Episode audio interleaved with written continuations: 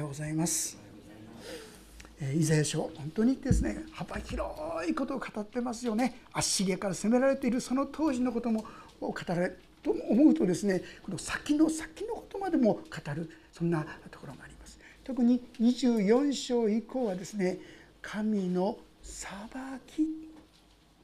正直ましてこの世はですね必ず裁きを受けなければならない、まあ、このまいた種は刈り取らなければならないと言いましょうかそんな裁きその時のことが記されていますがしかし皆さんご存知のようにイエス・キリストによってその全ての罪が許されて私は神の身元に行くことができるという幸いが与えられているわけであります。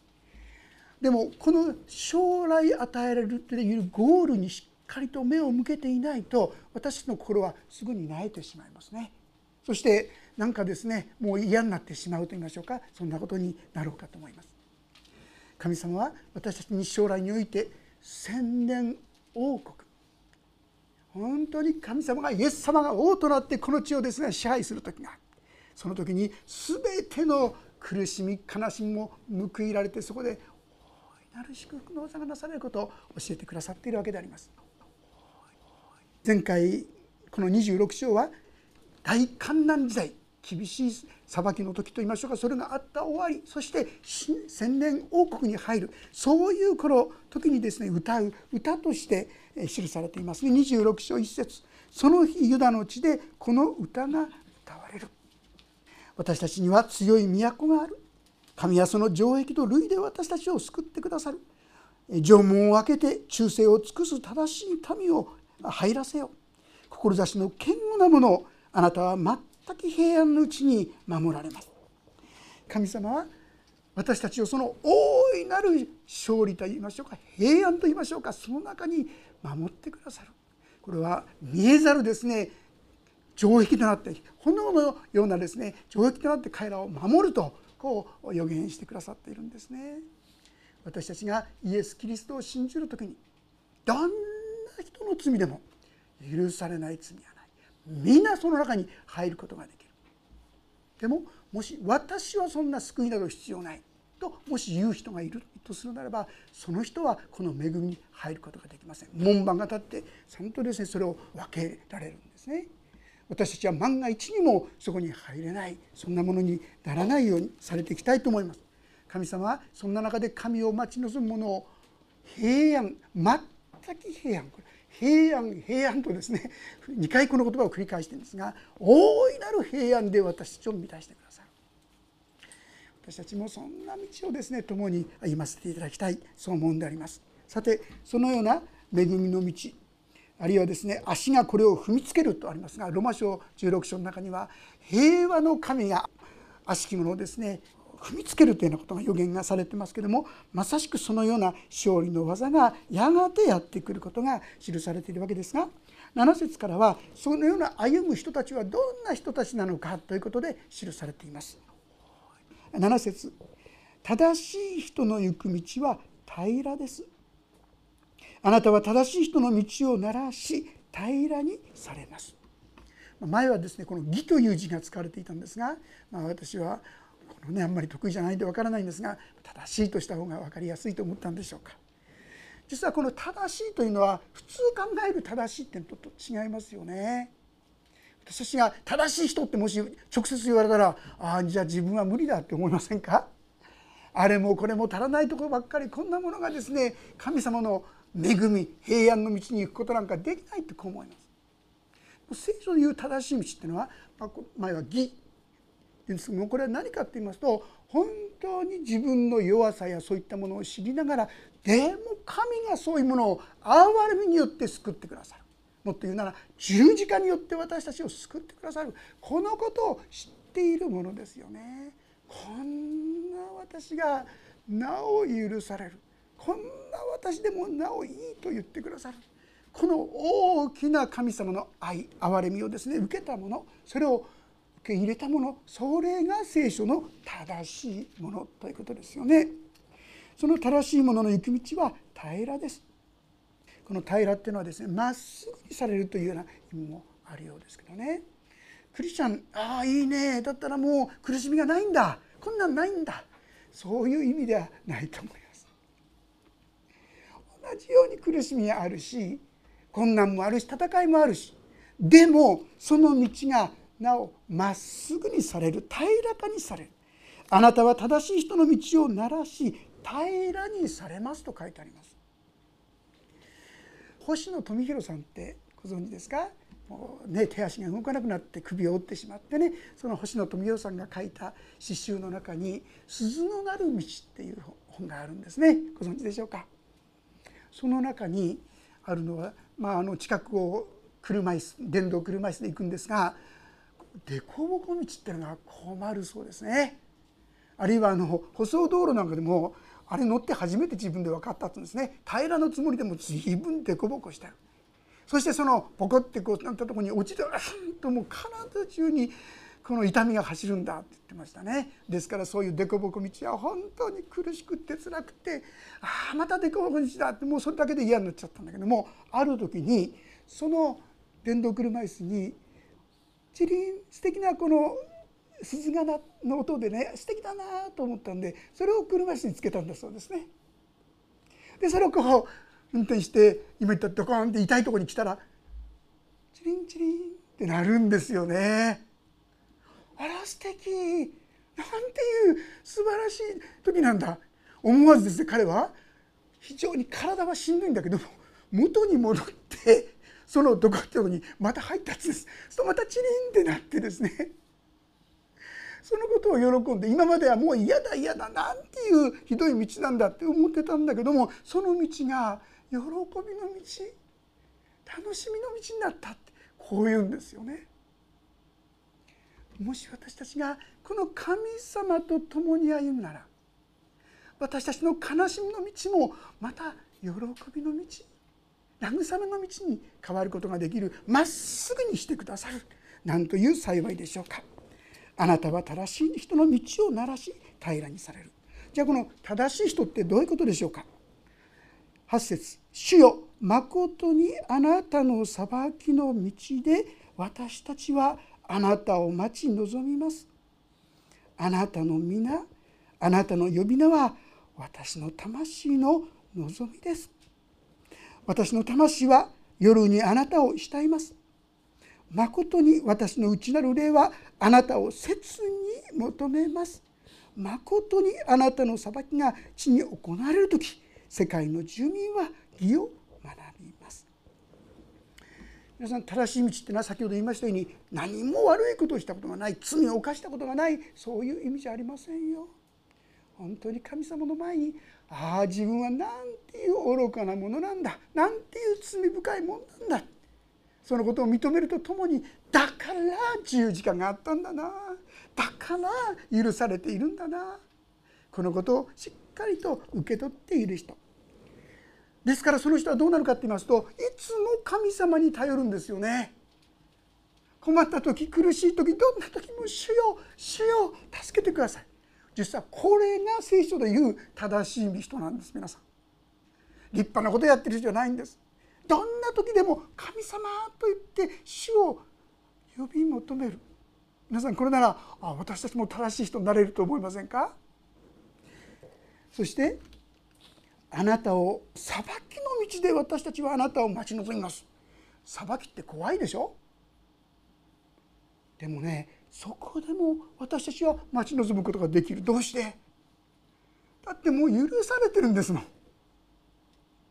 あなたは罪はない。私はあなたに罪を認めないってそう言ってくださるんですかえって私の目にあなたは高価で尊いこう言ってくださる神の前に私たちは裁きの場ですら堂々と出ていくことができる。正しい人とはそのような人だ。私たちはそのようなどんな時でも主を待ち望む者あるいは主を慕うものとなっていきたい。そう思うんであります。9節のこの言葉面白いですね。私の魂は夜にあなたを慕います。別に夜じゃなくてもいいんじゃないのって思うかもしれませんがこの夜っていう意味は、まあ、人生の夜暗休みの時苦しみの時悲しみの時。その時に私は神様を呼び求めるっていうんです皆さん。不思議なもんで順調な時って皆さん神様求めてないでしょ？でも困難や苦しみがあると「神様」って言って神様に祈り始めるんじゃないでしょうか？それが幸いだって言うんです。それが正しい人だ。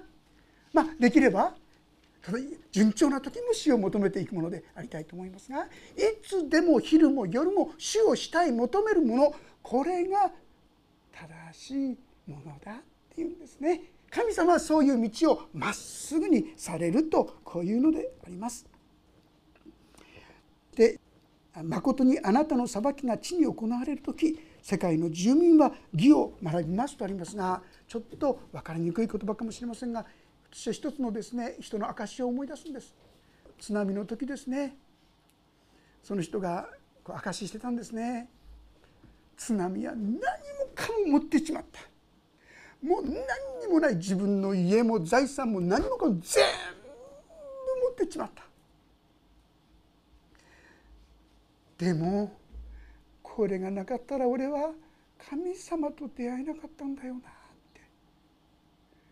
こうなったんで俺は初めて神様のとこに来れたんだよなって。聞く話言うとその証のビデオを撮ってから数週間のうちにもう天に召されていったと聞いてますね。なんでこんなことがと思うことが人生にたくさんありますよ。社会にも世界にもいろいろありますよ。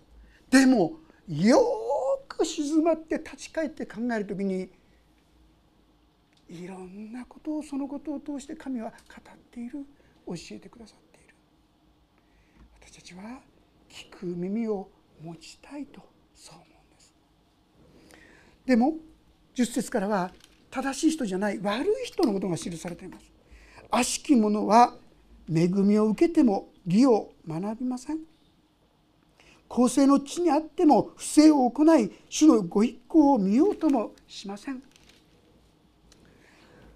悪いものそれはなんか間違ったことをしているものっていうそういう意味だけじゃなくてですね神に聞こうとしない人学ぼうとしない人それをここで悪い人と言ってますね。聖書のあのこともマタイ伝の18章に書いてあるお話ですね。一人の人がですねご主人借りを作ったんですね。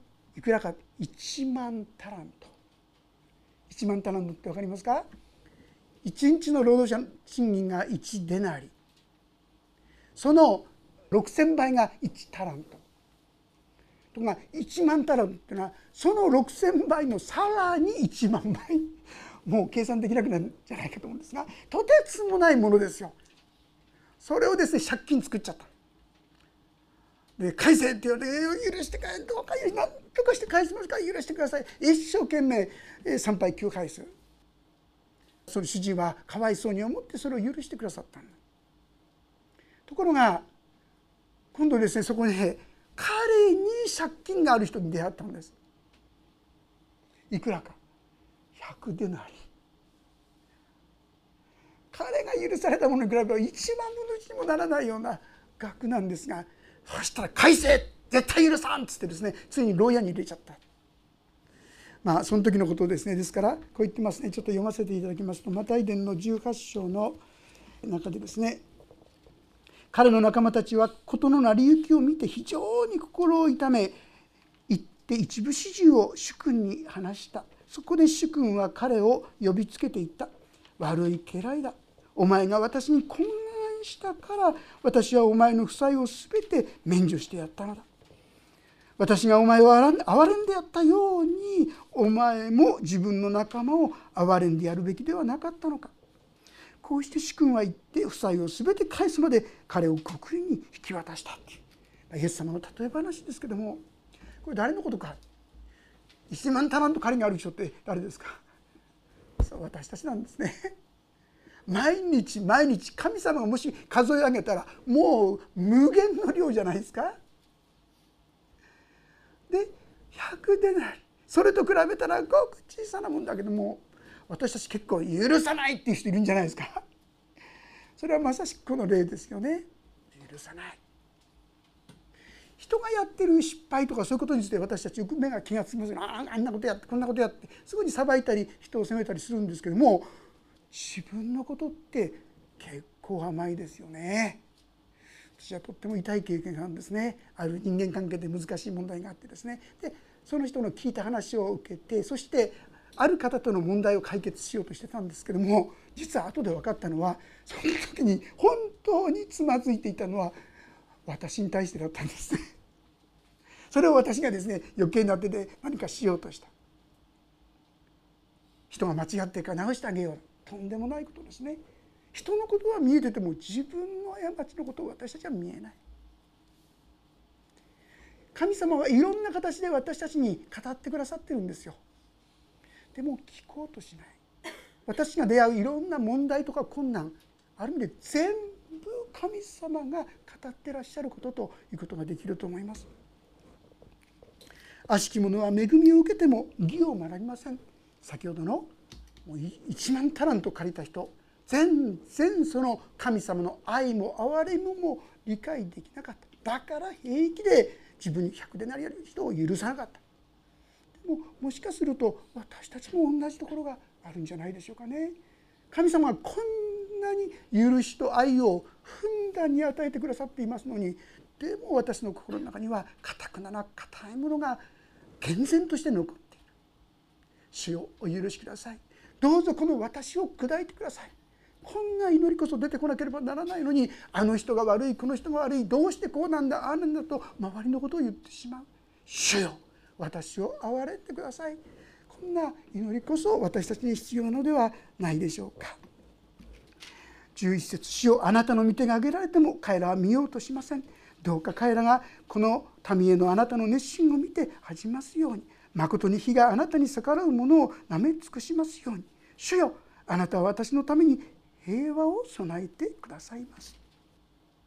さあ私たちはなかなかそのようなわけで自分に語っていることが聞くことができないわけで。ですから主よ私の目を開けてください。私の心を開けてください。開いてください。見えるようにしてください。と祈ることはどんなに日々大切かと思います。さあでもそのようにする人これが正しい人ですよね。自分は本当にまだ見ること見ることさえもできない。気づできないそんな哀れなものです。こんな私の姿が見えるようにしてください。神様あなたの憐れみの大きさがどんなに偉大なもので深いものか分かるようにしてください。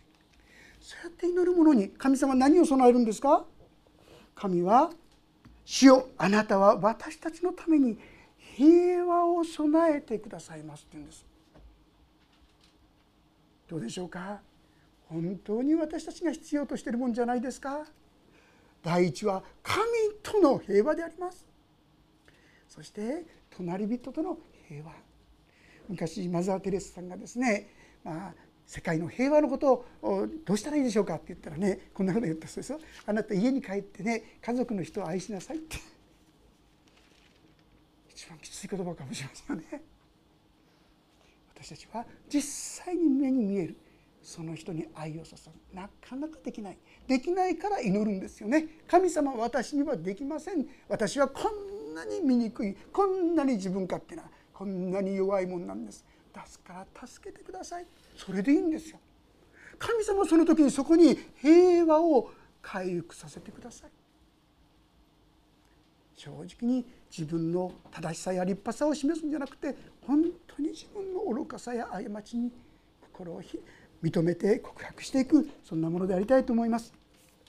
私の神主よあなたの以外の多くの君主が私たちを恐れました。私はただあなただけをあなたの皆を呼び求めます。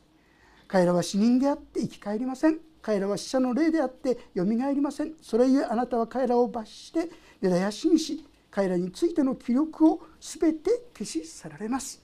ユダヤの国も多くの国々が支配しましたね。バビロンに補修されました。帰ってくることができたとはいえペルシャの中に置かれました。さらにギリシャあるいはローマいろんな国によって支配されました。でも私たちはただあなただけをあなたの皆を呼び求めます。皆さん神様が喜ばれる。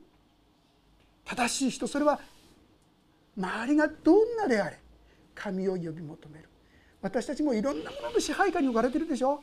会社であったり上司であったりですねいろんな家族であったりいろんな問題があるかもしれないけどもその中でなお私たちは主を呼び求めるそういうものでありたいと思います。これこそが主の前に正しいものだ。どんなにこの世の長たちがですね力を持って権力を持ってでも彼らは生き返ることができない。滅びる。そういうものだということです。それに対してまた彼らについての記憶を全て消し去る強いようでもいてもいてもですねもう何年その人たちのやったこといろんなものは残されるでしょうか。私はそういったものを恐れてはならない。それに対して神を恐れる者はどうでしょうか。15節。主よあなたはこの国民を増し加えられました。この国民を増し加えご自身の栄光を表しこの国のすべての境を広げられました。見よ苦難の時に彼らはあなたを求めあなたが懲らしめられた時彼らはうめきの声を上げました。子を産む時が近づいた妊婦が海の苦しみでもだえ叫ぶように「主よ私たちは見舞いでそのようでした。私は身ごもり海の苦しみをしました。それはあたかも風を生むようなものでした。私たちは救いを地にもたらさず世界の住民ももう生まれてきません。神様はそんな私たちですので守り救い出してくださる。実は世の終わりには多くのユダヤ人が救われてくることをご存知でしょうか？今は神をあまり認めてませんけども世の終わり最後の時には多くのユダヤ人が信仰を持つようになっていくんですね。そしてその血はですね広げられていく。あのソロモンの時代もですね非常に国が広がりましたけどもしかしアブラハムに約束したところまでは行ってないんですね。ユーフラテス川から下のとこまでそこまで広がってない。神様はそのように約束の技を必ずや成し遂げてくださいそれがこの聖書の神様ですよ。私たちはその神様にこそ期待し待ち望んでいくことが大切だということであります。19節にはですから「あなたの死人は生き返り私の屍はよみがえります」あれ？さっきと全然違うな。神を信じない者は力があるように見えて何にもできないんだよ。それだし神にあるものはついには行き返りよみがえる。サメよ喜び歌え地の地の中にとどまるものよ。誠にあなたの梅雨は光の梅雨地は死者の霊を生き返られます。皆さんもご存知ですよね。イエス様が再び来られる時どどんなことが起こりますか？イエス様が再臨するその時にまずイエス様にあって亡くなったもの地の塵にあったものにこの体が与えられてそして天に帰ってきます。続けて私たちはその場で栄光の体が与えられてそして神のもとに行くことができる。この素晴らしい恵みに私たちが預かろうとしている。でも現実は彼ら苦しいんですよ。今アッシリアから攻められようとしているそういう時ですよ。彼らにいかに生きるべきか。それが2021に書いてあります。さあ私の民よあなたの部屋に入り後ろの戸を閉じよ憤りが過ぎるまでほんのしばらく身を隠せ。それは主がまさにご自分のところから出て血に住む者の咎を罰せられるからだ。血はその上に流された血をあらわにしそこで殺された者たちを再び追うことはない。大観難時代本当に厳しい神の裁きがこの地上に対する裁きがあるんです。でも幸いですね。正しいものはその中で守られるって書いてあるんです。あなたの部屋に入り後ろの戸を閉じよ憤りが通り過ぎるまでおそらくこれはですね出エジプト時の際のあの住み越しの時ですね。